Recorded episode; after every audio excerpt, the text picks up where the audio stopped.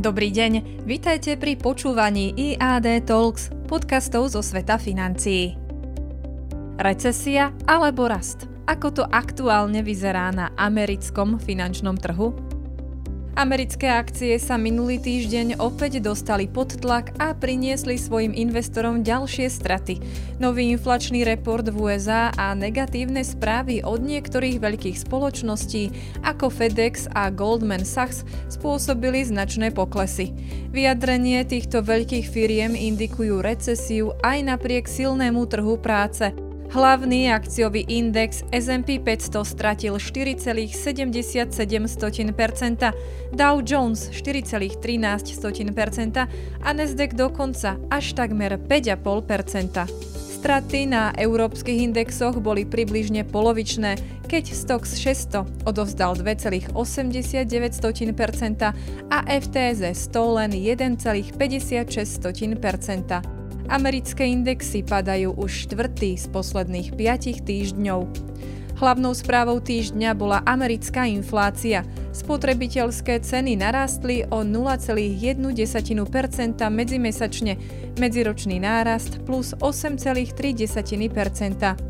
Neznie to ako významné číslo, ale finančné trhy už očakávali pokles v cenách, minimálne vďaka pokračujúcemu poklesu v cenách pohonných môd, snahám obchodníkov zbaviť sa zbytočných zásob cez mimoriadne zníženie cien a celkovému zníženiu cien prepravy.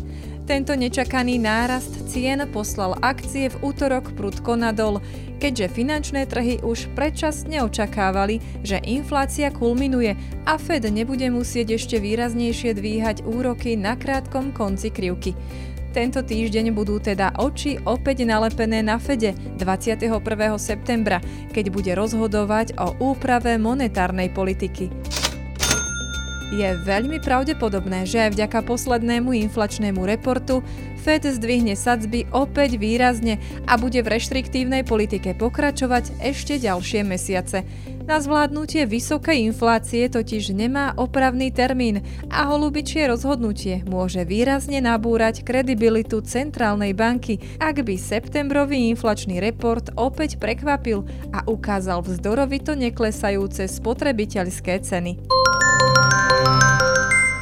Tohto týždňový prehľad udalostí pre vás pripravil Michal Ďurica, portfólio manažer IAD Investments. Počúvajte nás aj na budúce.